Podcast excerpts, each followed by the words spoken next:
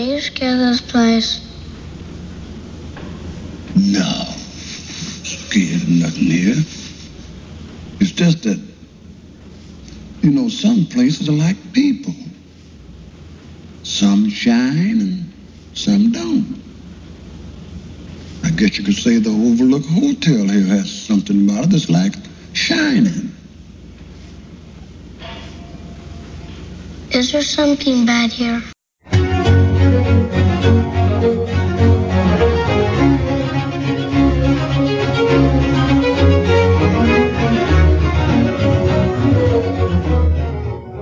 Right, folks, welcome to Man Cave Movie Review, the podcast that reviews the good, the bad, and the ugly of movies for men.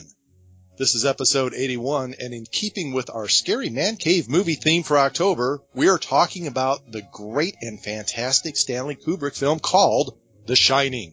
This great movie stars the irrepressible Jack Nicholson, Shelley Duvall, and Scatman Crothers.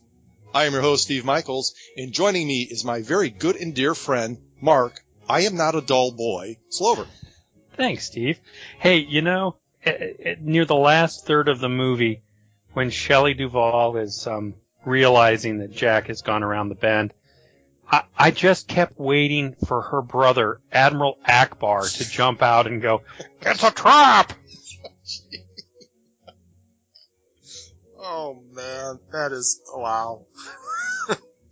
now that you mention it, yeah, She's got to be related to Admiral Ackbar. it's it's actually it's not her face, it's her eyes. Her eyes, It- yes. Yeah, she has got the most unique eyes, I think, other than Marty Feldman, and and, and she doesn't have the crazy eyes like him. They're just it's the most prominent feature of her face. If you had mated her eyes with Jack Nicholson's eyebrows, Oh my god, that would be horrifying. you would create that would be a really scary movie in and of itself. See, now that's something. There, there you go. If they would have thrown that in there, that would have been that would have been horrifying. Oh Mm. gosh.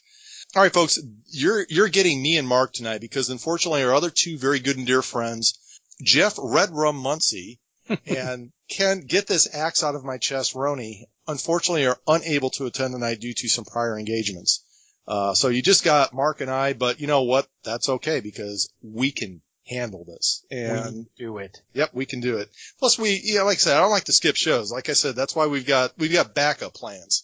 You Right. always have to have you always have to have reinforcements. So if a couple of guys of the squad decide to go AOL, Going AOL on me, huh? oh god, man, Still using? Are you still using dial-up? I think I better put this drink down. All right, all right, folks. So Hey, like I said, hey, Steve, real quick, I just want to let you know I'm I'm wearing my comfortable dog pig costume for this show. I, you know, we're going to talk about that. Uh, I'm like, what the hell was that? Yeah. That was that was bizarre. Don't even want to. I don't want to know what he was doing on his knees at the edge of the bed, but we'll, Oh, sure you do. We'll get there. No, Actually, I don't, but we'll get there.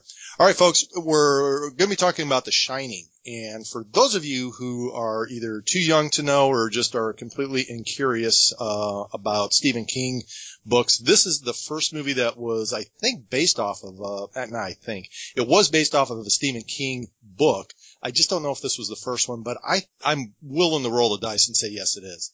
Had to have been one of the one of the first. I mean, other than this, or maybe Christine, but I think this would have been the Oh, this one. is, this is well before Christine. okay. Yeah, Christine, I think was like, well, maybe mid, mid, 80, mid 80s. mid 80s. This is 1980. And, uh, uh, and to be honest with you, this movie does actually have a special place in my, uh, uh, in my nightmares because I was, uh, actually taken to the theater by my mom and dad, uh, cause they wanted to see it. My dad, my dad, God rest his soul, huge Jack Nicholson fan. Love the guy. Just thought he was probably the best actor ever. So they wanted to go see it. Didn't have anybody to sit there and watch me. At the point, I was 13. I mean, I wasn't, you know, I mean, I was still kind of a babe in the woods, but not too bad. So they take me to see this, the, you know, this movie and it was rated R, so I could go in with a parent or guardian as they had. Was back- it rated R?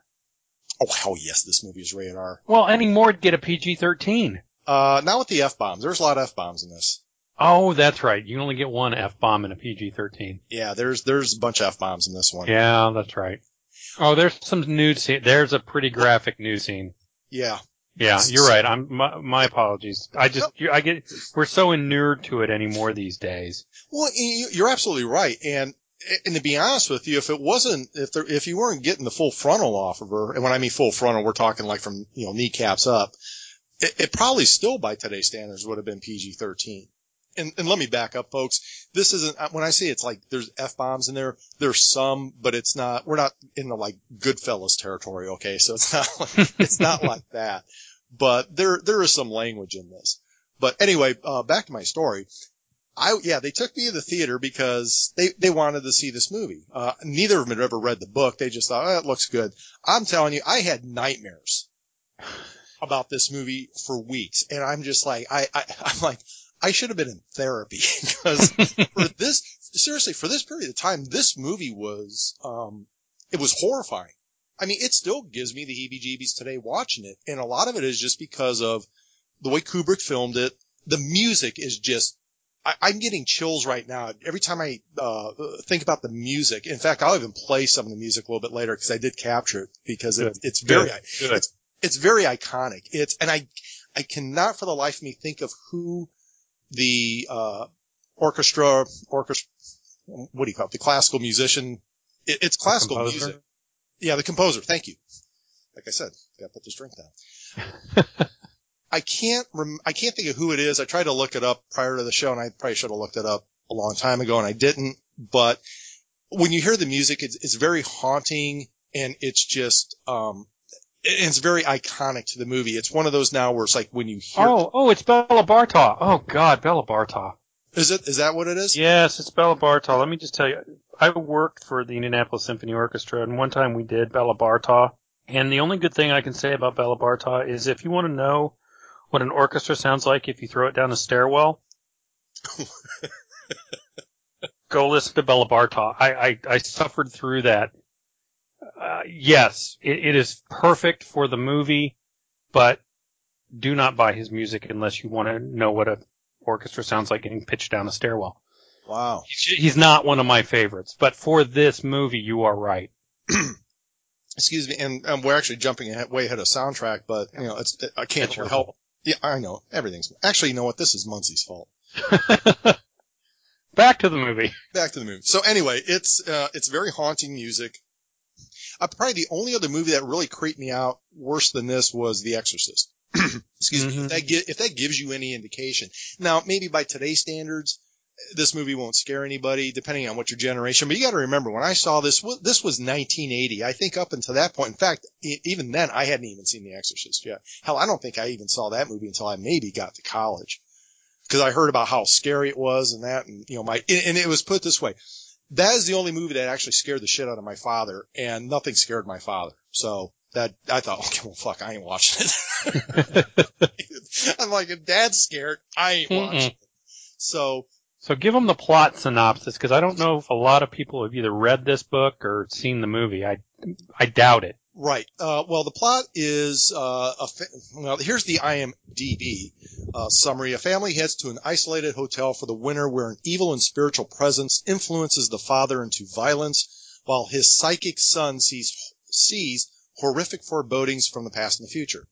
So, I mean, that's kind of decent, but really, the the real in-depth background of this is uh, there's a hotel up in Colorado. It's called the Overlook Hotel and during the winter it shuts down because it's it's it's in a very remote area. There's only one road, I guess, that gets in there, and when they get these horrible winters, uh, because you know back then we didn't have global warming, it was the new ice age, so you, you couldn't get through. Kind of like now, you couldn't get through to the to the hotel, so they basically just shut it down during the winter. They shut it down in November, and they open up in like April or something like that. So what they do is every year they get a new caretaker to come and take care of the hotel and Jack Torrance, who is uh, played by Jack Nicholson, gets hired to do it. And he brings his wife, Wendy, and their little boy, Danny, with them. And they stay there uh, for the whole time. And you learn about, when he's during the interview, they kind of talk about the one guy um, uh, who, prior to him, uh, or several years prior to him, uh, was taking care of it. And at some point during the winter, um, suffered a breakdown and slaughtered his family and he blew his brains out with a shotgun. And and they just kind of attributed it was like cabin fever. They says, you know, when you're just completely isolated out from everybody, you know, some people just snap and that's what they attribute it to, but there's more to it than that as, as you start to find out through this movie. And well, we can kind of get into a little bit more. I, I, I want to kind of bring up the fact that this movie is a lot different. If you didn't read the book, I shouldn't say a lot different. It left out a lot. Did you read the book, Mark? I did not. This was not one of the King books I've ever picked up and read. So, but I, I understand what you're saying that, and I think that that does occur. There are scenes in the movie, and we'll get into this, that are in the movie that don't make sense unless you read the book. Right. And one of the things there's there's actually two movies that were made. In fact, Stephen King is basically on record saying that he really did not like this version. Uh, as a matter of fact, he hated it. He didn't like, um, he did not like Jack Nicholson for the part. What he wanted to portray was just this kind of average guy who is a recovering alcoholic, is really kind of down on his luck, and he's trying to, you know, kind of pick himself up and, and, and pick his family up with him. And he, he felt Jack Nicholson already looked insane. Mm-hmm. Which is true. Mm-hmm. I mean, because Nicholson, I think, just came off of playing One Flew Over the Cuckoo's Nest maybe about five years earlier. And I've seen that movie. And then you watch this one, you're kind of like, he doesn't look a whole lot different. He still looks, as, as Mark Ruffalo said in uh, the Avengers, uh, it, like crazy like a bag full of cats. Yeah. And, uh, and he and really, if there was smell-o-vision in this movie, you would have smelled crazy coming off of him. yeah, and it's exhibited pretty early on. And it's not like he, he just, he just looks crazy. Like I said, Mark brought it up early. I mean, those eyebrows. I mean, when he arches up those eyebrows, he just looks nuttier than a shithouse rat. So, I mean, I could see that. And, and King wasn't happy with that. He didn't like Shelley Duvall, uh, for the role. Uh, and, and neither did Kubrick. Uh, for that matter. So I'm not sure who was involved. Neither did I, for that matter. Well, I'll, I'll be honest with you. Let, and let's jump over there. And might as well get into the actors and let's start with her. I thought she did a fantastic job. I don't think I've ever seen somebody who l- literally looked completely worn out. I, I mean, I don't think I've ever seen somebody actually, she looked like she literally had been crying throughout the whole movie. And when Jack finally goes over the deep end, uh, ladies and gentlemen, you will never see anybody actually look truly terrified like she did. I mean, she really looked like she dumped a load in her pants during a couple of those scenes. When he's, when he's coming through the bathroom door with the axe, she looked truly horrified. Like this wasn't an act. I mean, that did not look like it was acting. I, I thought she was fine. I mean, I, God, I, I think about the only other thing I ever saw Shelley Duvall in was Time Bandits, and she just had that little bit part with John Cleese. So I, I really don't have a benchmark. I never really seen her anything. I mean, you, you knew who she was. I mean, everybody knew her from what? She played Olive Oyl and Popeye, but well, I've never seen that. But I mean, I thought she was fine. My view on her is yes, when I, I will grant you the terror scenes, I think she does, she does that very well. Everything leading up to that, I felt like she was just reading the cue cards and shuffling around. She just didn't have any personality, and maybe that's what they wanted out of her, but I just found her acting to be very forgettable. Um, yeah, she did the horror and the shock when, when Jack is going crazy and coming after her. You're right. I thought she did that fine.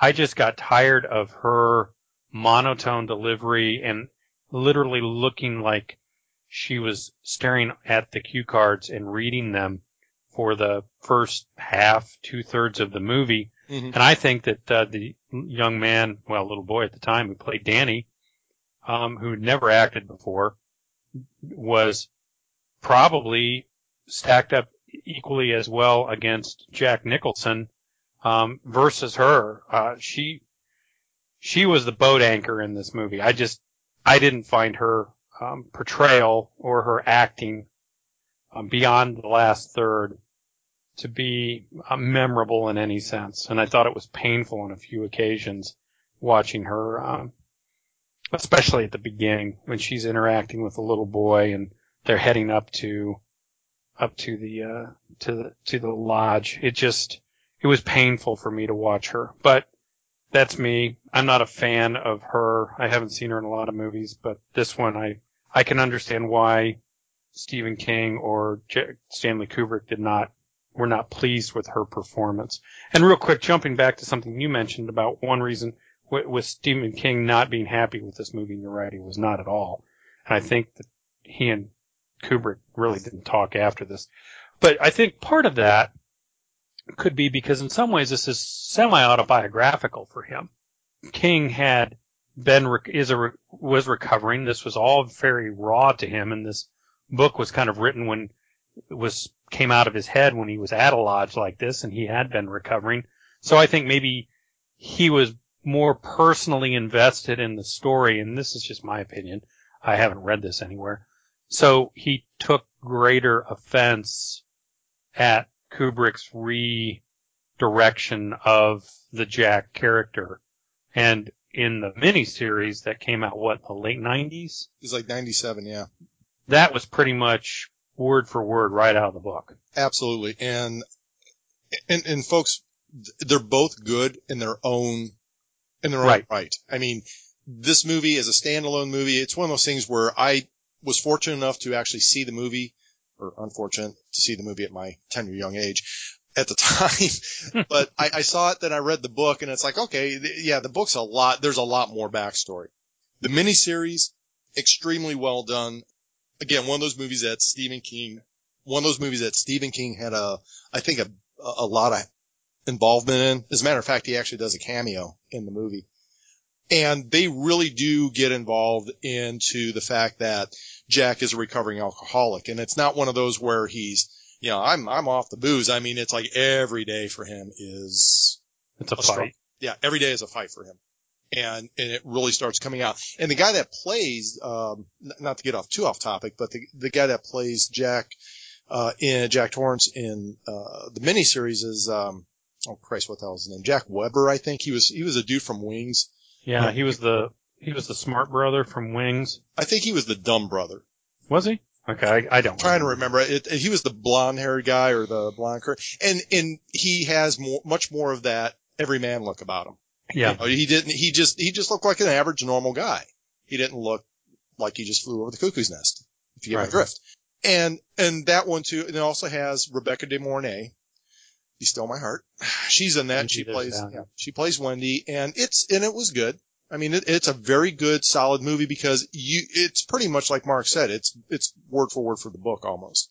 yeah. Uh, but back to this one, and you're right, Mark. And I, I don't, and if that's what your read is, I think it's a pretty good one because that was something that I did read and uh, about, um, not in the IMDb trivia, but, um, on other sources that, uh, Stephen King really did not like the fact that there wasn't enough brought out about one of the reasons that Jack really was kind of descending into madness was, you know, there, it was the booze. right. You know, he he really was fighting the alcoholism, and they don't they didn't really play that up enough. I mean, they did a little bit, but the other thing too, I will agree with you this much. I mean, I. I mean, I'm not a big fan of Shelley Duvall. I'm not a fan. I shouldn't say I'm a fan at all. I, I, like I said, I've seen her in two movies, but I will agree with you. Uh, the little boy that plays Danny, I can't remember what the hell is his name, Danny something or other. This is the only thing he's ever been in. Danny Lloyd was the actor. He played. Danny Torrance. Yeah, Danny Lloyd. He he was great. I mean, for for a kid who for the first time he's ever been in front in front of a screen, and you're up and you're up there with uh uh you know because Nicholson was I don't know was he I wouldn't say he was legendary yet, but I mean he was definitely making a name for himself at that point. Oh, easily. Yeah, Yeah, he I had mean, done Chinatown. He had done One Oh, Flew yeah. Over the Cuckoo's Nest. So Yeah. he was he was one of those sought after actors to to be in your movie. And there are some great scenes. There's the one where Jack is in bed and Danny comes to get his fire truck and they're sitting on the bed. And it's a creepy scene and Jack's still trying to hold on to his sanity and then you find out the backstory of why Danny has some issues with Daddy. Mhm. And I'm thinking, this kid is hanging with Jack Nicholson, and you believe he, I mean, this is not, this kid is not the Anakin Skywalker of actors, okay, of kid actors. Uh, wow, Star Wars reference there. wow. Uh, We know what Lucas didn't steal from this movie. He didn't steal Danny Lloyd. He should have. but I think he was a little old for the movie. yeah. But yeah, he- Danny Lloyd does a very good job of playing an odd child because he has this shining ability, and we'll talk about why the movie is called The Shining when we get to Scatman Crothers. But this young man has probably a good third of the movie to himself in a lot of these scenes hmm where he's got to carry the movie. And I think he does a fantastic job of portraying a little boy who has baggage at a very early age and an interesting talent that Scatman Crothers identifies with. Mhm. He's up against some seasoned actors and this is his first role and he does a fantastic job of what could easily have gone into parody or painful scenes of, okay, here's the little kid. Yep. You really believe he's frightened. He is dealing with things that are way above him. Meanwhile, mommy and daddy aren't doing well and he's trying to cope with all of this and he sees and knows stuff that he can't communicate to his parents. hmm And one thing too, kind of dovetailing back to the Shelley Duvall comments too, but when you really think about it, uh, this movie really revolves around two central characters, Jack Torrance and Danny Torrance. She's really kind of a third wheel supporting actor in this because it's Mhm. really not about her. I mean, she's, yeah, I mean, she's got a lot of role, but the two central people that you're really dealing with is, is Jack Nicholson and Danny Lloyd. Those are your, those are your two main people in this movie. Yeah. What did you think of Jack's portrayal? I thought, see, that's the thing. I thought it was really good. And, and I'm a, I'm a big Jack Nicholson fan. I love movies that he's in. I, I always enjoy the guy. I just think he is a, he is a very talented actor. I think he's very unique. He has a tremendous range, which I think at that time, I mean, he was playing certain roles, kind of like, you know, One Flew Over the Cuckoo's Nest, this, there's a certain crazy look about him, but then you started seeing probably in the last maybe 10, 10 to 15 years. I mean, you, you saw him doing a lot of like comedy stuff. I mean, Mhm. uh, you know, there's, um, there's one movie that I actually sat and watched with my wife, believe it or not, and I can't believe I'd ever say it on the Man Cave Movie Review podcast. And come to think of it, you know what? I won't. I will not soil the integrity of the show by bringing up the movie I saw him in that I watched it with my wife. But anyway, I, I just think he's a fantastic actor and I've always liked him. I liked him in this role. I understand where Stephen King is coming from in terms of I, I he didn't want him for the role. In fact, I think in the trivia that I read, and we're going to get in some of the trivia, not all of it because it's like it's a tome of stuff on Uh-huh. this one. So I, I There's books written about this movie. yeah, it's there. there it, well, Kubrick is is just amazing. You know, an amazing director. Uh, so I picked out some of the good ones, but I think Kubrick actually said that um, who should have been. He was. I think he was talking about Jon Voight and then somebody Yes. else, and I can't remember. There was somebody else that he thought would have been, which I think really was in line with what, um, excuse me, what Stephen King wanted. You know, because you know, not not Jon Voight. Was it Jon Voight? Yeah, it was Voight. Voight was one of the people he was looking at. Yeah. Okay. All right. Well, that's. And I don't recall who the other one was. There was someone else. Oh, okay. Yeah, there was one other person. I cannot remember who it was. And and I'm like I enjoy I mean Nicholson is icon this is one of Nicholson's iconic roles. And I think he does a very good job of portraying someone who is tortured and is descending into madness for whatever reason. And I, we'll get into some of the issues we may have with this movie about plot. But his portrayal of a tortured individual who is really trying to keep it all tied together and restart his life, I think is very well done. And he's, he's almost a dichotomy because when he's around his family, he's this very morose, sour, not very nice in some occasions person. And then when he's with Lloyd the bartender, he's almost an obnoxious drunk. And I mean, he's supposed to be. I wouldn't say an obnoxious drunk. He's he's just yeah, I- I- loud, yeah, yeah, kind of loud. brassy. Yeah, loud, brassy, that that type of thing. Yeah, But- and it's but he's he's he's supposed to be. That's not a bad thing, right, right, right. and it, it really does work. No, I and I think his eyebrows alone could have received um, a best uh, best actor in the Academy Awards because those eyebrows and his hair have their own sense of acting range in this movie. But yeah, I thought he did a fine job. I mean, it's Jack Nicholson at his best. This and probably One Flew Over the Cuckoo's Nest and um, Chinatown are three of his best movies he's ever made. Right. And then Scatman Crothers, I liked. I like Scatman Crothers. I enjoyed him in this movie. I thought he played a very sympathetic role. Uh, he dies badly, but I thought again, Danny Lloyd, who plays Danny Torrance, and Scatman Crothers, who plays the cook for the for the um, lodge, there are some really affecting scenes there where he's he he understands what Danny Danny's talent. Mm-hmm. Because they both have it. Yeah, The Shining, which that he The Shining is based off of for folks who don't know why it's called The Shining is that's what Scatman Crothers describes their ability to I don't know what you want to call it, be empathic or telepathic. It's like telepathy, but they can also see things that happened in the past and, and in the future. So it's Yeah. it's like a psychic type of ability. And his mother, Scatman Crothers' mother, also had it and called and said, "You- uh, "Grandma, that's right." Said you shine. Yeah. So they connect early in the movie that way. He plays an important role in wrapping up the movie. I, you don't see enough of Scatman Crothers, and I really I enjoyed. I don't know about you, but I enjoyed him in his role. No, he didn't do any. He didn't do anything great as an actor, but he just played a very solid character in the movie. And I'll tell you what, I like that guy. I, I, it's one of those things where it's like, I, you know the name, but I couldn't tell you what the hell I've ever seen him in. And I don't think he was mostly an actor. I think he did, he was, uh, like a, a musician. I think was really kind of his real calling. But I love that guy. I mean, he just, I mean, you just felt the warmth off this Mhm. guy. I mean, he was just a very warm, approachable, very like tender, caring type of person. That's another thing too, you know, that, uh, folks, spoiler, but he doesn't die in the book. He, Most there's not a lot of violence in the book. well, the thing of it is, is that in the book, the only person that dies is Jack Torrance. Yeah, He's the only one that dies. doing the right thing at Right. the end. See, and that's just it. In the book and in the miniseries, it's He one of those redeems himself. yeah, he redeems himself in the end, but goes out with a bang, so to speak.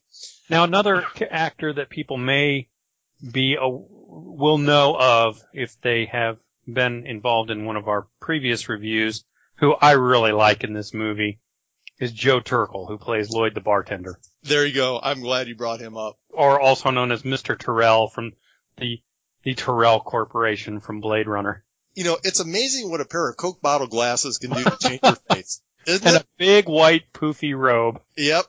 I mean, it literally was years. Cause I mean, th- those are the, actually I saw Joe Turkel in one other movie, which is actually not a bad movie. It's called Dark Side of the Moon. It's, it's low production value, but the story and the plot is really good and it's, it's sci-fi horror. So it's one of the, it may be streaming on Netflix. So folks, if you want to see Joe Turkel in a, uh, a sci-fi horror movie that's actually pretty good, don't, like I said, it's not, don't, don't ask for like alien level stuff, but Dark Side of the Moon. Check it out. But I've only seen him in those three movies, uh, cause he's, I think mostly like character actor. You you may have seen him in two other movies, but he was a very small part in both of them. What would and those? that was in, in Kubrick's Paths of Glory. oh God, that's been years. I would. He plays one of the privates, and then he was in the Sand Pebbles. I don't think I've ever seen Sand Pebbles. Oh, that that's an excellent movie. Okay, I have to look An those up. excellent movie. But yeah, he's he was not in a ton of movies. But you know, I think his most iconic role was probably Tyrell in Oh, Blade yeah. Runner. Oh yeah, Dr. Tyrell. But he plays the bartender in this movie, and he's creepy. Yeah, he has got a, um, an eerie presence about him. And And part of it is his face. It's rather cadaverous. yeah, he's very, he's very lean, angular, like Mark said, very cadaverous face. And, and, and it's like the way that scene is shot. This is just one of those, you know, episodes where Jack is, he just got into a big fight with Wendy and he like staggers into the, into the, uh, the gold room. It's like the, the gold ballroom and it's, it's empty. I mean, he sits down at the bar and he kind of was rubbing his face and he just kind of looks, smiles and he said, Hey Lloyd, kind of slow tonight. And all of a sudden the camera switches and there's this bartender standing behind the bar and the whole back of the bar is filled with booze. And, and I think this is like the first part of the movie where you're starting to go, okay, is he hallucinating or is this really a ghost? Are there two hotels here now? Yeah, Exactly. Is is one bleeding into the other because they they make a point early in the movie to reference that all the booze is carted out of this place. right. That there's no booze and there's no one else in the hotel but the Torrances. Right. When he looks up and says, "Hi, Lloyd," he knows Lloyd. That's the other thing. Yeah. Yeah, there's a lot of stuff that is implied in this movie that is from the book that you, I think Kubrick maybe, maybe thought, well, the people that are coming to see this read the book so they'll know some of this stuff, which again, I didn't. And, and again, folks, you don't have to read the book to appreciate this movie for what it is. You just go in there and just, this is just going to be a straight up good horror flick. And I guess you could call it a horror movie or a scary movie. And there's, like I said, it's not like there's shit jumping out at you. It's not that type of movie. It's more of an eerie movie. Yeah, it's more of a gothic suspense movie. Yeah. It, it's not it's not Saw, it's not Halloween. You're right. It's it's very much mood. It, it it's evocative of your skin kind of crawls and it's one of those where you get that feeling of is somebody watching me. Yes. Yes. Excellent. Wait, that's a, that's an excellent It- it. it- and part of that, and we'll get to the photography, but part of that is also what I consider another character in this movie, Steve, and it's credit to the to the photographer and to Kubrick, is the Overlook Hotel is its own character in this movie. Yes. The way it is shot and the the rooms and the way they are used give you this feeling that this place is its own entity. Yep. And they even talk about that in the movie. what I enjoy and, you know, for people of our generation, you almost kind of miss that 70s, very early 80s, just crazy colors, designs all over the place. You know, like the, like the, the uh, some of those carpet patterns on the floor were just like, wow, that's awesome. I mean, just Mhm. it, and it, and it really did kind of pull me back to that period of time because, like I said, I was 13 when this movie came out, so I remember that. So I'm looking, I'm like, man, I've been in hotels when the carpet looked like that, and it's it's like, you know, looked like looked like somebody had a bad acid trip when they designed that. So, but it, it's just cool because it's just very. uh I mean, just looking at Danny's hair, I'm like, I had hair like that. just Yeah. just put a bowl on my head and cut around the edges, and Cut you're around the go. edges. Oh, mom missed a spot. yeah. So I mean, And you know, the gold room in this movie, folks, it's gold. oh yeah, it's real gold. Yeah, it's it, it's about as gold as you can get. Yeah. And there's a lot of red. Everywhere there's red. And I think obviously that's deliberate. Yeah, it was deliberate. And the one thing I, I remember, and I actually have this in my notes because I thought when I was watching this movie for the show and getting sound clips, I was cracking up because I still remember the one, the one warm feeling that I had when I was sitting in the theater, uh, trying to control my bowels and bladder watching this movie was, damn, that kid is so lucky to be in this gigantic hotel and has a big wheel. And he just, I mean, and- there's scenes where he is just zipping all over the place on this big wheel, and I'm thinking, you lucky little bastard. I mean, I would have killed to have had that because I don't know about you, but growing up, I had a big wheel, and that was the greatest thing in the world. That was before my time. Oh my gosh, those were great. Oh, I loved having a big wheel. 'cause Well, and you could just take off in that thing. Oh yeah. That thing was a lowrider too. It was this, yeah, it was basically, it was, it was basically a little kid's chopper. Yeah. yes. and you and I'm thinking, man, and on those on that you know that that carpet when he would be tooling on there, and I mean he and you could see he's moving. I mean he's Mhm. having a good old time, and uh great work on the Steadicam is what I have to say there. You know, The tracking shots in this movie Yeah. are unbelievable. you know, let's just talk about since we're going there. Let's just talk about the cinematography and the and, and the photography is is literally breathtaking. Some of the scenes, as a matter of fact, the very opening of the movie uh, with the uh, really creepy, scary music. The the scenery that you see is is breathtaking. I mean, it it's one of those things where you see that countryside and it, it just blows your mind. It's like, my God, that that's just gorgeous country out there Right. um, you know, as they show when they're driving through the, the mountains and stuff like that. hmm But like you said, the tracking shots, I mean, fantastic stuff. Because it's low. You are literally, and they, the way they did it, I think they used a wheelchair behind Danny. Is you're following right behind him, and this is 1980 before you have Steadicams and all of the technology we have now that make it ho hum. Actually, I, they did have the Steadicam at this point. In fact, the guy that invented it was filming this. Oh, okay. Well, thank you. Yeah, Thank you for correcting me on that. yeah, But it is. It's they're following him around. And the the thing I like about this movie, unlike most horror horror genre movies, is most horror genre movies are in the dark and in tight quarters. Right. You never feel that in this place, and in some ways that works better because yeah, there are hallway shots and there are long tracking shots down these hallways, and then you turn a corner and you wonder, okay, is it going to be around this corner or is it going to be around the next corner when Danny turns the corner? But you never feel claustrophobic, and in some ways that's scarier because it is so open, so you don't know where or if something's going to appear. right. And those and those shots are great. You know, when he's either on his big wheel or just walking around the you know the hallways and stuff like that. And you know, and I thought about that too. It's like you know, this little kid's just pretty much in this hotel by himself. I'm I'm thinking, God, if I was a parent, and maybe it's how it was back then, because I mean, I guess my mom and dad just let me do whatever I wanted to do. But I thought, you never know. I mean, it's a big hotel. And all of a sudden your kid's like, where is he? Well, it's going to take a while to find him. this big ass hotel. I mean, a kid could be anywhere. Yeah. Uh, and like I said, it's not, it's not the Motel 6. It's like, it's, it's a place is a flipping resort. Imagine Great Wolf Lodge or any big lodge or any Yeah. big hotel. Yeah. And and don't go to room 237. Yeah. No. Mm, that that's one of my peeves. That we'll get to that. But the photography in this movie, you're right, is it really does that and the music help drive your that tingle up the back of your spine. Right. And like you said, the, the, you know, the music was, was a big part of it. We'll talk about when we get the soundtrack, but I've got to give Kubrick a lot of credit. And he was known as this just like anal retentive, compulsive, you know, you got to take, you know, 150 takes of everything. And I mean, I guess he used to just drive people insane because he could never, you know, it was never good enough for this guy, which I guess I can understand. I mean, I've seen some Kubrick stuff and it's, it's good.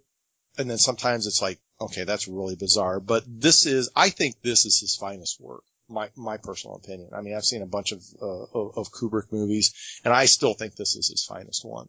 Let's jump over real quick and talk about soundtrack because, excuse me, that is really what sets this movie apart, I think, from a lot of others is the, the music really fits it. I mean, we've talked about that before where music really, or, or the score of a movie really fits with the music. And this one here, um, like Mark said, is, I mean, it's not, it's not something that they had somebody go out and write. I mean, this is a, a, a Hungarian composer. Uh, what's his name again? Be- Béla Bartók. B- Billa Bartok. So, Mhm. I mean, I, I've heard of him and this is about the only thing that I've ever heard from this guy. And it's very haunting. It's very creepy. It totally fits this movie. As a matter of fact, it, it- this is one of those scores that when you hear it, you're like, oh, that's the, that's the soundtrack from The Shining. Well, it's not really a soundtrack from The Shining. It's a composer that wrote it back in the whenever, but you immediately attribute it to this movie. Kind of like when I hear Wagner's uh, Valkyries, I I immediately think of you know Robert Duvall in a helicopter going Charlie don't surf. you know that's that that's what I that's what I think of. So I mean, there's certain things, even though it's a classical piece of music, when it when it's attributed to such a classic movie, that's what I tie it to, and that's what I hear this. So if I ever hear this, which I, and you don't really hear this, in fact, I don't think you have too many. I don't think you have too many symphonies going. We're going to do this one because I think people start Mm, screaming. no. It's really creepy.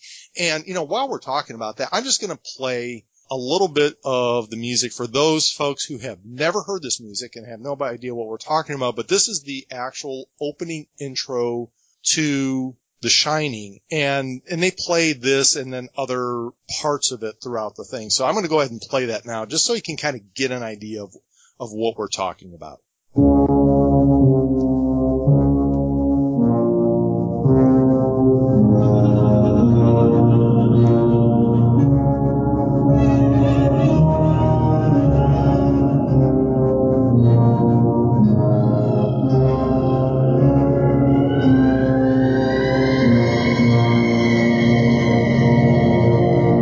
I'm shaking the goosebumps off me as we speak. Cause I mean, mm-hmm. that music literally just, just gives me chills up my spine. As a matter of fact, I gotta turn around and make sure there's no one behind me. Okay, good. All right. And and and you know the thing is they they kind of overlaid some of that.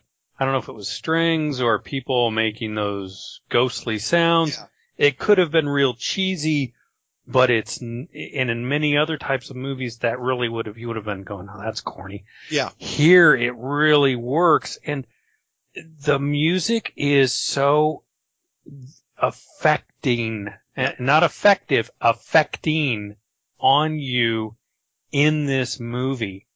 And it, it drives your creep factor. There's no other way I can describe it.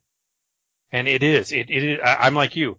There were times when I'm watching the movie and I know nothing's gonna happen in this scene, but Kubrick is ratcheting up your tension, and I would, I'm like you, I would get goosebumps because of the the, the music and the tension, and you're wondering what's going to happen and when.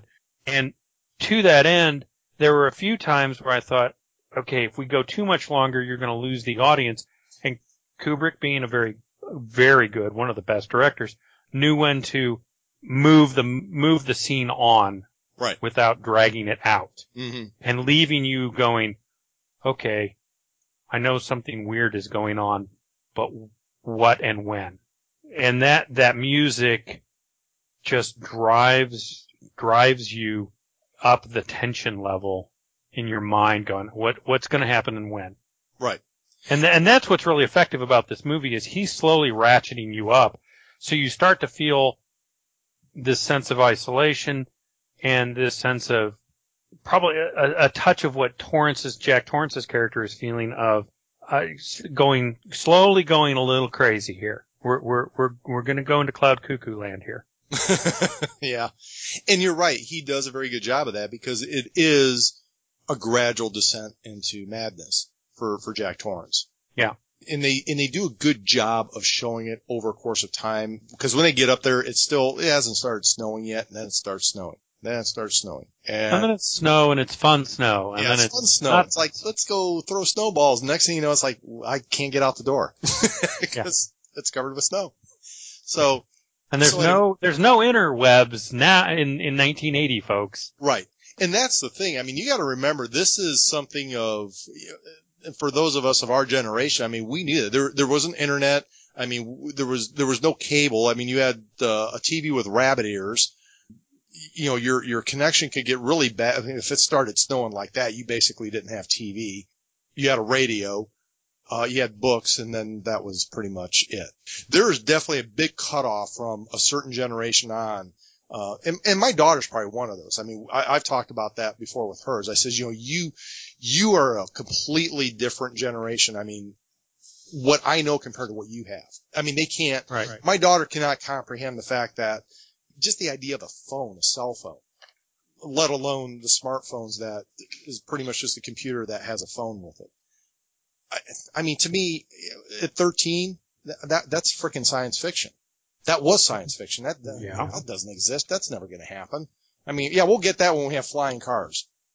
I'm still And- waiting for my flying car. No, we're all waiting for our flying cars. God, wouldn't that be great? You know, by the time we get flying cars, they're not going to let us fly because we can't see. We'll just we'll just get cybernetic eyes. I do eyes. I do eyes. oh my gosh, we pulled in a James Hong reference. Just eyes. I just do eyes. Ah, there we go. Nice. Oh god, I love James Hong. You know, Uh. I, I, I would. I'd take that guy out for a beer or whatever he drinks. I, you know, I mean, I would love to just sit and talk to that guy for like two hours. okay, back onto the shiny. Back onto the Shining. All right, folks, we're going to move on real quick to some trivia of this great and fantastic film because there's some pretty good stuff here. And I'm just going to go over a few things because, like I said, there's there are tomes of this thing. So uh, let's see. Uh, I love this part here for the scene in which Jack breaks down the bathroom door. The props department built a door that could be easily broken. However, Jack Nicholson had worked as a volunteer fire marshal in his prior life and tore it apart far too easily. The props department was then forced to build a stronger door. So that's great. Love that. And they Uh, had to. They went through like 200 doors to get it the way. That's how anal Kubrick was. yeah. You imagine? It's like, you know what? I'm holding this damn fireman's axe. Don't piss me off, dude. Uh, let's see here. Okay, here we go. Stephen King tried to talk Stanley Kubrick out of casting Jack Nicholson in the lead, suggesting instead either Michael Moriarty or Jon Voight. So I could see Voight doing this. Moriarty could have pulled it off too. I mean, Yeah, yeah. yeah. I mean, it's because he's he's that everyman look. yeah, but I do. But again, the the thing that makes this movie, the signature to this movie is is Nicholson. Right. And Voight could have done crazy better. Voight looks normal, but then he could do crazy. True. Yeah. Uh, let's see. Oh, here. During the filming, uh, Stanley Kubrick made the cast watch Eraserhead, Rosemary's Baby, and The Exorcist to put them in the right frame of mind. Well, that explains a lot. I would have been in therapy after. hey, it's a triple feature tonight, kids. Holy crap. And I'll tell you what, folks, here's, and I noticed this if, because we did Blade Runner, uh, way back in the day. And I remember there is the, uh, it's referred to as the happy ending scene. Yes. in uh in Blade Runner, and I remember when I saw Blade Runner, I'm like, this looks really familiar, and it was. You know why? Because outtakes of the shots of the Volkswagen traveling towards the Overlook Hotel at the start of the film were plundered, quote, by Ridley Scott with Kubrick's permission when he was forced to add the happy ending to the original release of Blade Runner. So there you go. Knew that Without the Volkswagen and Blade. without the Volkswagen. There you go. Uh, Tony Burton. And if you don't know who Tony Burton is, Tony Burton is, he was, uh, Apollo Creed's, uh, trainer in Rocky. And then Rocky's trainer in Apollo, in, uh, Rocky 3. So That's right. that's Tony Burton. Yep. Uh, he had a brief role as Larry Durkin The Garage Owner. Uh, he arrived on set one day carrying a chess set in hopes of getting in a game with someone during a break in filming. Stanley Kubrick, who is an avid chess player, uh, who had in his youth played for money, noticed the chess set. I love this. Despite production being behind schedule, Kubrick proceeded to call off filming for a whole day and engage in a set of games with Burton. Burton only managed to win one game, but nevertheless, Kubrick thanked him since it had been the first time he played against someone that challenging. So, I love that. That just sounds so Kubrick-esque. Yep, pretty much. We're You not going to film today because I'm playing chess. Yeah, and Kubrick was one of those guys that's like, okay, what are you going to do? Fire me? So, uh, this, uh, and folks, this was voted the ninth scariest film of all time by Entertainment Weekly. So, Really? Because I don't Okay. find it scary. It- I find it disturbing. yeah, disturbing. I, I guess in a way it's scary. I, there's a difference. Be, I guess you have to define scary movie and it's like, it's not Friday the 13th, but it's, It's not a horror movie. it's not a horror movie. It's more of a, um, it's hard to put in the words, but I guess if you, if you, it, it's hard to get that genre. Maybe we'll have to, I'll have to work on that. I'll get with, I'll get with Hollywood and work on a genre for it. Apparently Stanley Kubrick was so depleted, was so displeased with Shelley Duvall casting for the role of Wendy Torrance that he deliberately mistreated her on set in order to get her to better portray the emotionally shattered spouse. See, I rest my case. Well, I'll tell you what, she was really kind of portraying the, the Wendy Torrance in the book. I mean, at least that was what I got out of it when I read the book, kind of the mousy, kind of subservient wife, that type of thing. Whereas like in the miniseries, Rebecca De Mornay, it's like, I, I never get that impression from her because it's like, y- you think you're going to snap off to her, she's going to kick your ass. Yes. And Shelley And Duvall, like, and you would like that. God Steve. damn right I would. Thank you, ma'am. Can I have another? Uh, the scene where Jack is chasing Danny through the maze took over a month to shoot. During the shoot, crew members often found themselves lost and had to walkie-talkie out for assistance. Love that. I love that. That's awesome. Uh, last but not least is, uh, I'm jumping ahead. This is where John, or I'm sorry, this is where George Lucas stole, uh, from this movie. Uh, the film was shot in the same film studio that was used for Star Wars Episode 5, The Empire Strikes Back. In fact, much of the same fake snow used for this film was used for the Hoth scenes. I have There it. you go. It's documented. Lucas stole even The stuff from the snow. show. He stole snow. I mean, So there- how low do you have to go? I know. So there it is. All right, that is it with, uh, that is it with trivia, folks. Like I said, I zipped through that as quick as I could because There, there's a I think- lot. Yeah. I think, like Mark said, I think they wrote books on this stuff. They, they have, and about the movie and the book. And you know, before we move on real quick, some of the things that are when you watch this movie that are not explained that leave you kind of going, what? Not that there are some things you don't want explained, like how how Jack gets out of the out of the larder, out of the pantry, and the conversation with Grady to get him out of the larder. Okay, mm-hmm. so is it a ghost? Is he imagining? But he got out, so something or someone or something helped him. But then there are things in this movie that just you you just go, why are they there?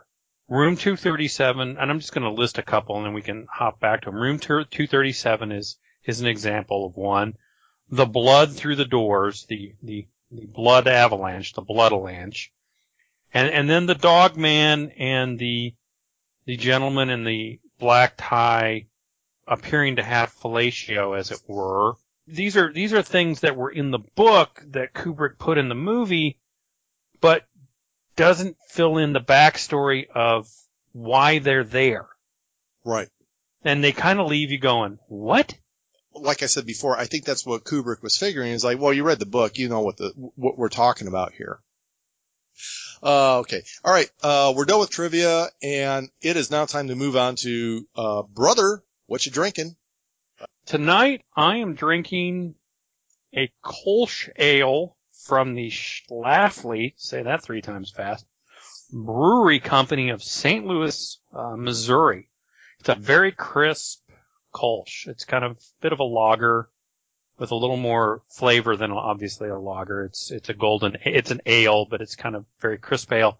Uh, it, it's a very nice Kolsch, uh, very crisp, very pleasant to drink, easy drinking.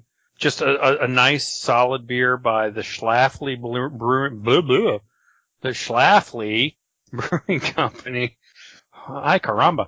Um, but it's a tasty little beer. Um, I'm probably going to go back and try some of their other beers. This is the first time I've had one of theirs, and uh, Schlafly Brewery out of St. Louis brews a very nice uh, Kolsch. So, um, if you're looking for something a little lighter, a little crisp, uh, try one of these out. You won't be disappointed.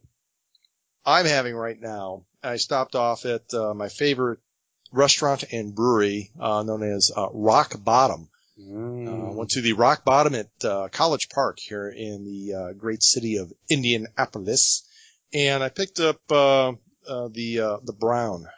How is it this time? It's excellent. As a matter of fact, it's um, starting to become one of my favorites over there. She's doing a lot of brown ales. Well, it's time of year for a good brown ale. Yeah, it's good. I, I really like it. I mean, she is um, she is a a master brewmaster that that's kind of like redundant, master brewmaster, because actually they're just called brewmasters. But master master blaster. Master. Wow. And here we go. Huh? Yeah. so no, it is actually it's great. Uh, I love her. I love her beer. It's great stuff. If you ever get to Indianapolis, uh, go to the Rock Bottom at College Park. Uh, the food's great. The beer's better and the atmosphere is wonderful. And I can't say enough about this beer. Yeah, if you if you've got a rock bottom anywhere, if you've been to them, I know they're a chain, but they brew their own beer, and they you're right, Steve. They make good beer. It's good beer. It's some of the best beer you're ever gonna have. Yeah. Uh, all right, folks, that is it with uh, brother. What you drinking? So it is now time to move on to our favorite part of the show, clips. And I am just going to start ripping these things off because I got a bunch of them because this movie is a little bit of a clip fest. Number one. Uh, my predecessor in this job hired a man named Charles Grady as the winter caretaker. And he came up here with his wife and two little girls, I think about eight and ten. And he had a good employment record, good references. And from what I've been told, I mean, he seemed like a completely normal individual. But at some point during the winter, he must have suffered some kind of a complete mental breakdown. He ran amok and, uh, killed his family with an axe. Stacked them neatly in one of the rooms of the West Wing, and uh, then he uh, he put uh, both barrels of a shotgun in his mouth. And Ann-Margret was not coming to the show after that. it's like he's described, and then and then we all had PB and J sandwiches. yeah. Oh gosh. Oh god. Okay. And, and you do see the daughters in the movie, both in, in, in two different ways, and that's a disturbing scene. Number two, I called this number one sexist comment of the show. Dick, if you're ready to do it now, I think it'd be a good idea if you could show Mrs. Torrance the kitchen while I continue on with Jack. Because you know that's where one belongs, right? In the kitchen. So In the get your ass to kitchen. the kitchen while I show him how to repair the roof. oh boy. I can- okay, how many female listeners did we just lose off the show? All two of them. yes, maybe one because I know the other one. She's not leaving. She's probably ass up right now.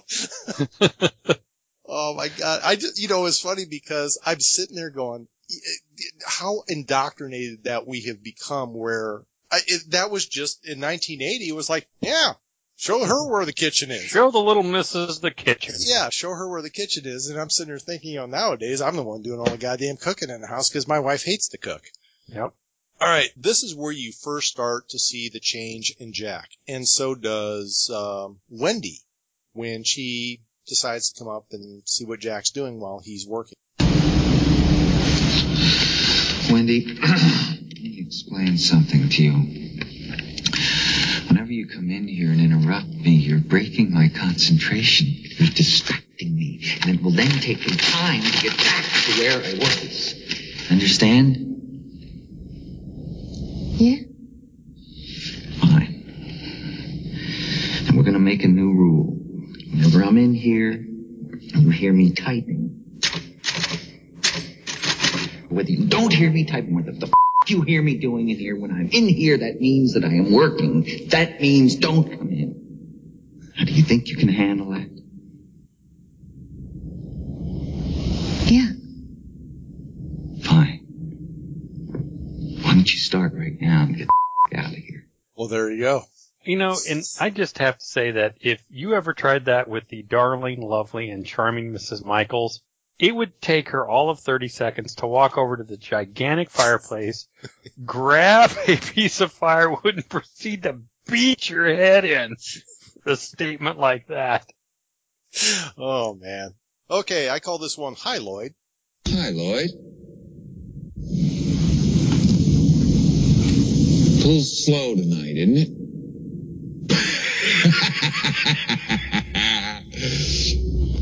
Yes, it is, Mr. Torrance. What lit thee? Hey, that's just kind of that's the whole creepy scene because eh, folks, you the way it was filmed, because you realize there's no one there, and then boom, there's somebody standing there. And that scene is where the movie, that's where the second half of this movie starts. Yeah, it- good point, Mark. That's it's the second half. At that point, you realize, okay, Alice, we have just gone through the looking glass. Yep. And the other thing I thought about with that, you know, the and you captured it was Nicholson's laugh. You know what that reminded me of? Thought, well, I've heard that before when he played the Joker in Batman. Yep, pretty much. Pretty much. The same laugh. Yep, absolutely. Uh, okay, this is uh, what I refer to as sexist quote number two. How are things going, Mr. Torrance? Things could be better, Lloyd. Things could be a whole lot better. I hope it's nothing serious. No. Nothing serious. Just a little problem with the uh, old sperm bank upstairs. Nothing I can't handle, though, Lloyd. Thanks. What a jackass. I mean, I mean, it's and at, the, at 13, I'm like, I don't know what that means. Because I'm sitting here now, I'm like, oh my god, he called his wife the sperm. Sperm man. like, and you know what? I should feel bad for laughing, but it's still damn funny. but you're sitting there going, he just said that? oh, Oh my my god, God. that was. And even, even Lloyd's kind of look at him like, you're a tasteless SOB. Yeah. Even Lloyd gives him kind of an arch eyebrow. And I, and I want to point something out, okay? I do want to point out uh, a major blooper with this whole bar scene. Huh. Mark, I, I, I think I know where you're going. do you know Go where I'm it. going? Because he said bourbon. What was put on the bar? Jack Daniels, that's not bourbon, it's whiskey. That's right. All right, just wanted to point that out. So, so Lloyd is not the best bartender. All right, next one, next clip. Oh, I call this Father of the Year quote. I never laid a hand on him, God damn it. I didn't. I wouldn't touch one hair on his goddamn little head. I love the little son of a bitch. And there you go. You know, that's just the only thing missing is the background music from Cops. Bad Boys. like he's talking to a cop. Yeah. and touch him. Hello, little bastard. God. What's with the cuffs? Turn those Yeah. lights off. It's a, it's all her fault. She started it. Oh gosh. All right. Uh, I call this Mr. I call this meeting Mr. Grady. It's Mr. Grady. You were the caretaker here. I recognize you. I saw your picture in the newspapers. You, uh, chopped your wife and daughter up into little bits. And, uh, then you blew your brains out. That scene is shot in such a disturbing manner. Yep. Cause it's in this bathroom with white tile floor, white ceiling, and almost blood red walls. It, it is so creepy. And, and it's the angles. It's like the Yes. way it was shot. But- Yes. Yeah. All right. Uh, number nine. This is when Jack finds out he's always been the caretaker. Mr. Grady, you were the caretaker here.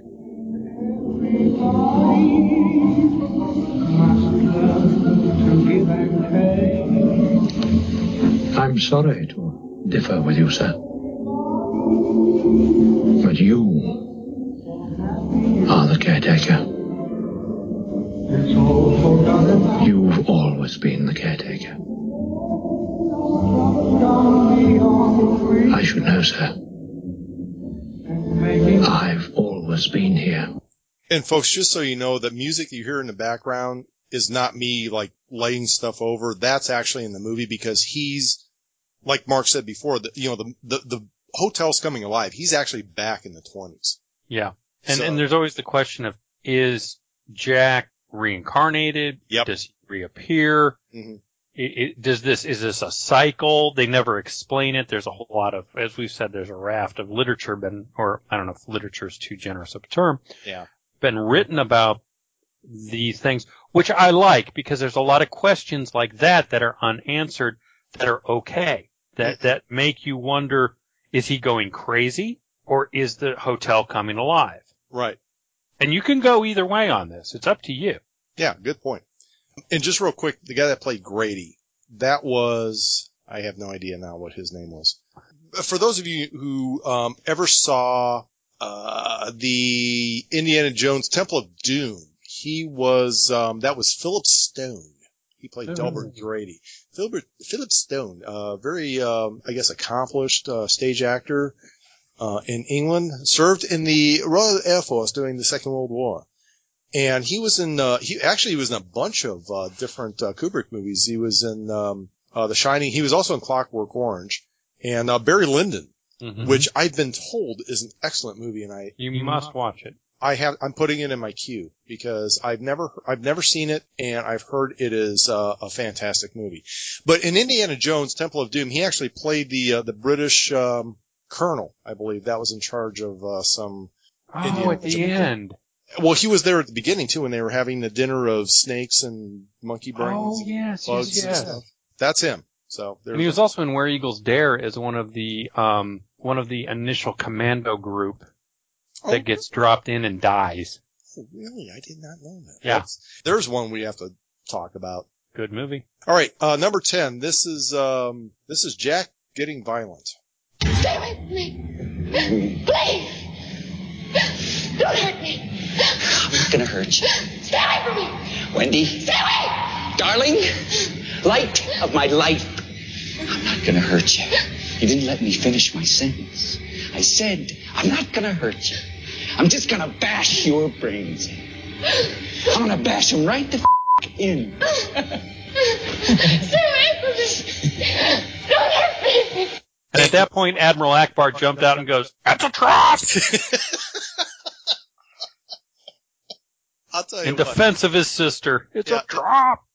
And I'll tell you what, when she clocked him on the head, that's Oh. a damn good stunt. Whoever that stuntman was, that dude earned his money. Cause I'm like watching, I'm like, man, there, there's some, there's some skill involved here. How you didn't break your neck back. Because she pops him and he goes down that flight of stairs. Well, it's, it's, at the popping, it, you can understand. That's, I, I Oh, know yeah. how they do that, but when you But I mean, the- going down those stairs. Oh, yeah, that's what I'm talking about. That's you see this dude, and this dude's like tumbling down, and it's not like tumbling down the stairs to your second floor room. I mean, he's tumbling down some major stairs. So yeah, it's And pretty, you know, the other thing I liked about that scene, it set up why, because you see this trope all the time in movies where a guy who is healthy, hale, hearty, in fairly decent shape can't chase down an eight-year-old kid. And you understand why later when he's trying to chase Danny down, why he can't catch Danny because she clocked him in the leg too. yeah, yeah. She, And it's, that's a nice, I, I, I like that kind of attention to detail. hmm Yeah, because otherwise he would have just he had to grab that kid in like three seconds. But yeah, he he can't run when, and he probably had a broken ankle because if she didn't clock him, I think he probably did it when he fell. Mm, good point. But, you know, so he probably at some point either broke his foot or broke his ankle when he fell. Cause I mean, he's really shuffling in, Yep. in the scene. So, all right, uh, last clip. And this is the iconic clip. Good man. Here's Johnny. Yep. If you've never seen the movie, you've seen the scene somewhere. Yeah. And you've seen the picture. So Mhm. it's, it's a classic. It's a classic scene. So, all right, folks, that's it with clips. We are done with that. It is now time for us to move on to the uh, Man Cave movie review checklist. All right, number one. Did anyone jump out of a window? No. Yes. Didn't jump out. Well, I know where you're. All right. there was no glass broken when we came out the window, though. Does that count? See, we have to get this back over to legal. We do need to get that over to legal, but I will give you it for the movie tonight. Go ahead. Yeah, they proceed. J- Danny Torrance got shoved out of a window so he could escape from his axe wielding psychotic possessed father. But no glass was broken. But no glass is broken. So, He just went down this very cool slide. you know what? I bet that kid had a ball. I was like, can I do that again? Oh, you know, with Kubrick, with Kubrick doing 50 takes a day, it'd be like, I'm, I'm, I'm, I'm up with you. You know what? Yeah. Kubrick, I think I need to do, I, I didn't put enough emotion in that. Can I do that? That was a pan back shot. I know, but it was a pullback, but nonetheless, Mr. Kubrick. One more time. All right. Uh, number two, was there a Liv Tyler role in the movie? Well, there was only one female role in the movie. Well, actually, there were two, but she was that was the doctor early on. But we needed Shelley Duvall's character. I'm not saying we needed Shelley Duvall. And you know, you made a point of it. It really is about Jack and Danny, and Shelley's kind of Wendy's kind of a supporting character, but she's that bridge between the two of them. And that character, the character is important for that tension between father and son. mm-hmm. But yeah, no, there was no Liv Tyler moment. I would say. Right. Okay. Uh, could the uh, the female role be better played by Tawny Kitaen? Not in this movie. Yeah, she's too young. She was only like I think 19, maybe. Yeah. Yeah, Yeah. yeah 19, 20. Yeah. I mean, she would have seduced all of Jack's cares away. Yeah, I was gonna say she'd have been dancing on the hood of the snowcat. well All played, right. Yep. Number five. Did this movie know what it wanted to do? Steve. Yeah, I absolutely believe it did. I mean, I know it didn't, it did not do what Stephen King wanted it to do, but from my perspective, when I first saw it at the time before reading the book, yes, it did. And even after reading the book, I still look back, it's- it's still a good, solid movie. And it did know what it wanted to do. It got the message across.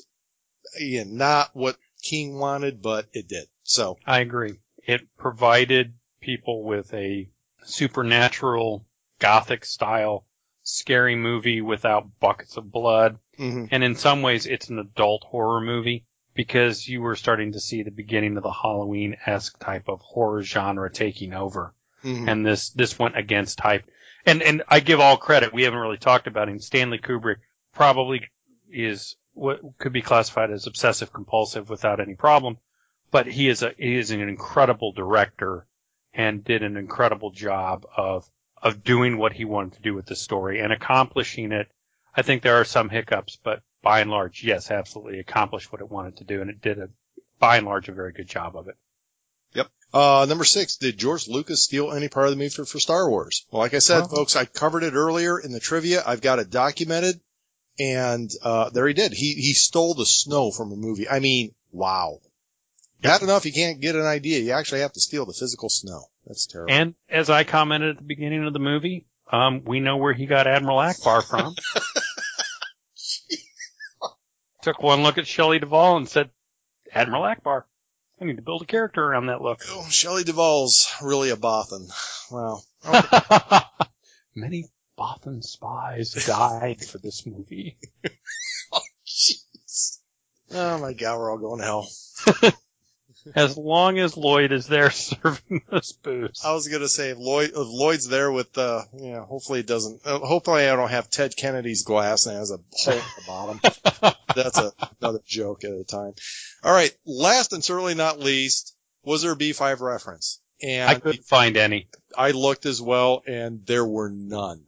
No.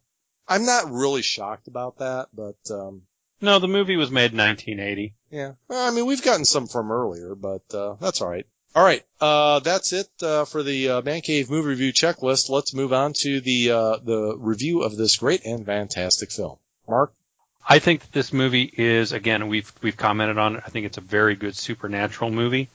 It, it's very evocative, and that is a credit to Stanley Kubrick as a director, and uh, Jack Nicholson and Danny Lloyd especially as two of the actors, and the set, the location of the movie in the Overlook Hotel really provides a a sense of space and location that feels like it is a character unto itself it's not a scary movie. It is it is a tingle up the back movie. The pacing is very deliberate, and I really enjoy that because it ramps it up very slowly to the point where you begin to get very uncomfortable. I, I don't know if fearful is the right word, depending upon your level of fear and what motivates your fear level, but it, it does, it's very suspenseful. And it does not devolve into buckets of blood and long, stupid chase scenes and people not, people doing things for dumb reasons. None of that really occurs in this movie, and that's a credit. Uh, I think it's a very good movie. I think I've never read the book, but by and large, it seems to be a very a good translation from a uh, Printum movie, and does a great job of uh, providing the the person who read the book with at least uh, a credible interpretation of the of the effort onto film. I do have some problems with some issues that are presented in the movie, such as Room 237, the man pig dog, and a couple of other buckets of blood in the elevator that aren't explained, that are in the book, that are off the beaten path of the movie and don't. I don't think they needed to be there, and they leave you kind of scratching your head as to why, because they occur and then they don't reappear and there's no explanation. And as I commented earlier, Shelley Duvall, uh, I, I think is, well, I, I believe very strongly is not the ideal person for the role and is the weak link in the movie. Uh, Kubrick does a fantastic job, and as we have discussed, the music really does drive this movie um, to a different level that is atypical for a movie of this nature, and the photography is spectacular. Um, that said, if you have not seen this movie, you really have missed a very good suspense movie. It is actually not a bad date movie in some respects. Yeah. Um, if you like your date to kind of grab your arm and hold on and cling to you. Um, I would say if you're going to watch it, get it on a bigger screen TV to get the full effect of scope. And I'm not a, a horror movie fan, and this to me is not a horror movie. So I really, I do like this movie. I've not seen it in a long time. I'm glad you recommended it, Steve. But all in all, I'm going to give it an eight because of what it did. But there are a couple things, as I mentioned earlier, that that pull it up short from going any further than that. If you have not seen this movie, you you've missed a, a very good Kubrick movie and a very good gothic supernatural movie that um, that deserves a viewing for a lot of people probably who um, are of an age and a generation much younger than us. And if you haven't seen, I haven't seen it in probably 15 years. So I'm glad you said let's do this movie because I really did enjoy watching the movie again, and I had, and uh, there were a lot of things I had forgotten about this movie. So definitely check this out. And on my my scale, it, it is an eight. Excellent. Probably one of my favorite movies. Like I said, if I've got a top 20, this one's in it, and it's probably the only, if you can call it horror movie that's in that, it's this one, mainly because there's something about it. I can't really describe what it is. I think there's a little bit of the, the nostalgia because I remember, you know, this was probably one of the few movies I actually went and saw with my mom and dad, even though I was terrified and went to therapy afterwards. No, I'm, just kidding. I'm, I'm kidding about the therapy. I really am. I mean, but it did. It really did scare the crap out of me. And there's there's not too many movies that really kind of creep me out, but this one still, even at my uh, advanced age, this movie still will creep the hell out of me. And it shouldn't because of its age, but it does. And I don't know if it's because I keep harkening back to my my childhood when I saw it, but the movie still does give me the heebie-jeebies. And Kubrick, like Mark said, excellent director. Uh, the guy can do no wrong. Uh, God rest his soul. Jack Nicholson, uh, again, another legendary actor. I mean, one of the best that Hollywood I think has ever put out. Uh, the guy is just uh, uh, a great, great actor, uh, and pretty much anything he does. Like Mark said, Shelley Duvall, I, I don't have the same issues that he does with her. I thought she was fine. Uh, could they have put, it's one of those things. Could they have put somebody else in there? Sure, pick somebody. You, I'm sure there was somebody else that could have fit that role just as good as she could. Because of the genre, I'm not a huge horror movie fan. I mean, there's certain movies I like. I'm more of a sci-fi horror guy. I like that kind of stuff. So this one's a little, and that's my genre. If I have to get horror, it has to be sci-fi horror, like kind of like Alien or uh, Pandorum. This one though, it I it's solid. It's it's a pretty solid movie, and I really did enjoy it. And I'm kind of going above and beyond Mark. I'm going to give this a nine. And for me, for a horror flick, that that's pretty much as good as it's going to get. I mean, you you, you really like this movie, and, and understandably so. Yeah, I really do. I really do enjoy this movie. It's it's a lot of fun. Um, I, I take that back. It's well, it is. It's fun to watch, but I I don't know. I mean, there is something about it. I think it's just a little bit of that nostalgia because you start looking back and it's like, you know, I remember, the, you know, the hairstyles. I remember the clothes that looked like that. I remember the bad carpet look in hotels and stuff like that when I was a kid and going on vacation. So, I mean, there was some of that. Maybe that's what kind of draws me to it a little bit of, of that nostalgia. But it's just a well done movie. And I don't compare it to the book it because it's, it follows the book pretty much, but it, yeah, they leave a lot of stuff out. And that's really what the issue is. They leave stuff out. And I can get through that. It's a good, solid movie. Highly recommend it. If you've never seen it, please go see it. If you're a Stephen King fan, uh, well, if you're not a Stephen King fan, if you are a fan, you would have read this book. But if you're interested in reading the book, I, I do recommend it. It's pretty good. Stephen King is a great writer. I mean, if you get into that type of uh, uh, that literature, he's pretty good. He's probably about the best they would. There was a point, well, we're getting off on a whole different tangent there, but his early stuff is really good. The stuff now, I don't know. I'm, I'm just not into it as much, but like his older work is really good. And his early stuff is much better than his later stuff because he he and Tom Clancy both started to go down the I'm gonna I, I'm gonna publish by the pound. Yeah, and that's a good point, Mark. I think that's really that kind of sums it up. But um, anyway, not to turn this into the uh, Man Cave uh, book review podcast, but no, no, we'd have to drink tea if we were going to do that. God forbid. What? What? Mm. We could put some rum and bourbon in that, though. Yeah, well, oh. then then Ken would be right at home if it's rum. Where's all the rum gone? Where's all the rum going? It's at Ken's house. Yeah. Oh gosh. All right. So that is it. That's my review, and that is it for Man Cave Movie Review episode 81.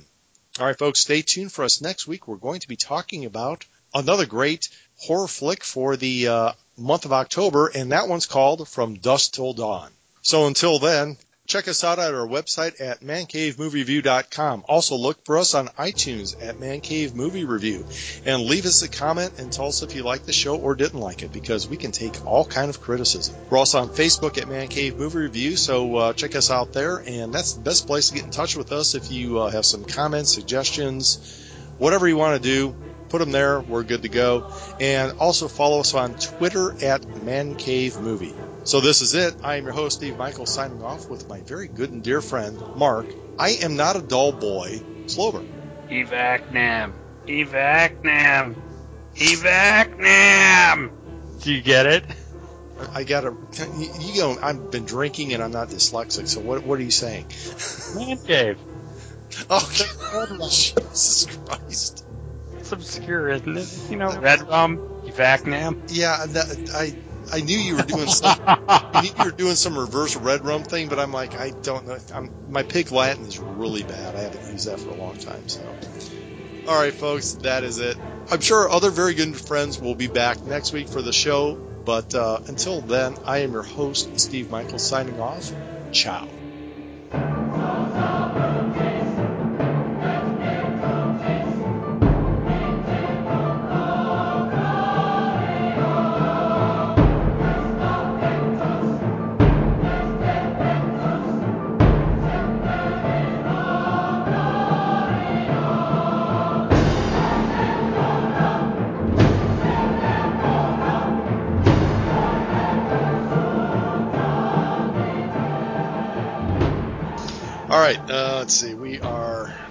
Recording five by five. I believe we are. Where'd my thing go? Oh, there Where'd it is. my thing Yeah, I don't know where your thing Yeah, went. my thing is my thing is right here. All right, Right here. all right. Uh, okay, in three, two, one.